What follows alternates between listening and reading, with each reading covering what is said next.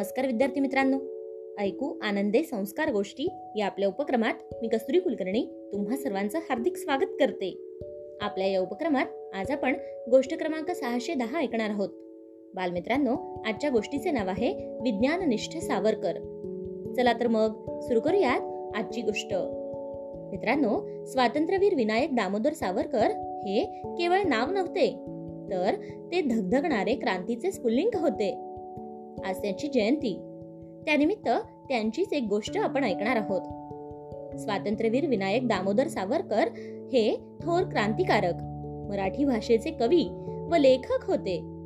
हिंदुत्वाचे संघटक तसेच आग्रही भाषा शुद्धी तसेच लिपीशुद्धीचे प्रणेतेही होते. प्रखर विज्ञानवादी संस्कृत प्रचूर साहित्यिक कवी नाटककार लेखक जातीभेदाचे तीव्र विरोधक स्वातंत्र्यपूर्व आणि स्वातंत्र्योत्तर काळातील महत्त्वाचे राजकारणी आणि हिंदू संघटक होते. त्यांचा जन्म नाशिक जिल्ह्यातील भगूर या गावी झाला. त्यांचे वडील दामोदरपंत सावरकर यांना तीन अपत्य. त्यांच्यापैकी हे दुसरे. विनायक दामोदर सावरकरांना बाबाराव हे मोठे आणि नारायणराव हे धाकटे भाऊ होते. त्यांची आई ते नऊ वर्षाचे असतानाच वारली.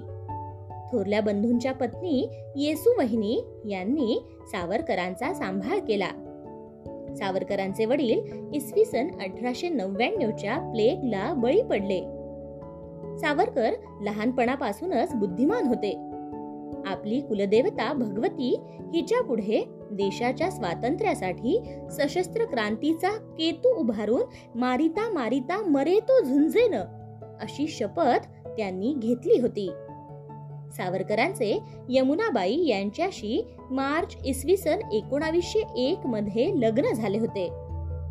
लग्नानंतर इसवी सन एकोणावीसशे दोन साली फर्ग्युसन महाविद्यालयात त्यांनी प्रवेश घेतला आणि इसवी सन एकोणावीसशे सहा साली उच्च शिक्षणासाठी ते लंडनला गेले. सावरकरांनी पागे आणि म्हस्कर ह्या आपल्या साथीदारांच्या सहाय्याने एक गुप्त संघटना स्थापन केली. तिचे नाव मित्रमेळा. सावरकर विज्ञाननिष्ठेचे कट्टर पुरस्कर्ते होते.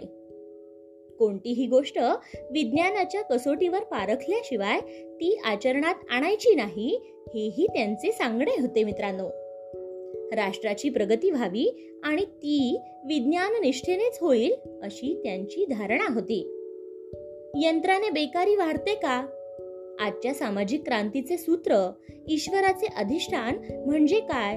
खरा सनातन धर्म कोणता? गोपालन म्हणजे गोपूजन नव्हे. हे सावरकर यांच्या विज्ञान निष्ठेचे द्योतक होते.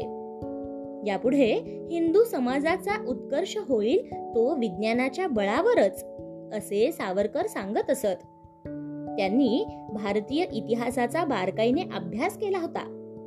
तेव्हा त्यांच्या लक्षात आले की बुद्धपूर्व काळात हिंदुस्थान संपूर्ण जगात पुढारलेला देश होता. प्लास्टिक सर्जरी मोठ्या नौका आयुर्वेद ही सगळी विज्ञानाच्या कसोटीवर परखलेले होते.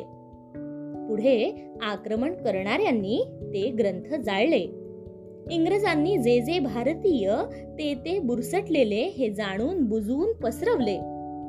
परदेश गमन निषिद्ध ठरवले. आपली प्राचीन विज्ञान शास्त्राची परंपरा यामुळे खंडित झाली. उद्योगधंदे बुडाले. तुमच्या चळवळीला ईश्वराचे अधिष्ठान नाही तर ती यशस्वी कशी होणार?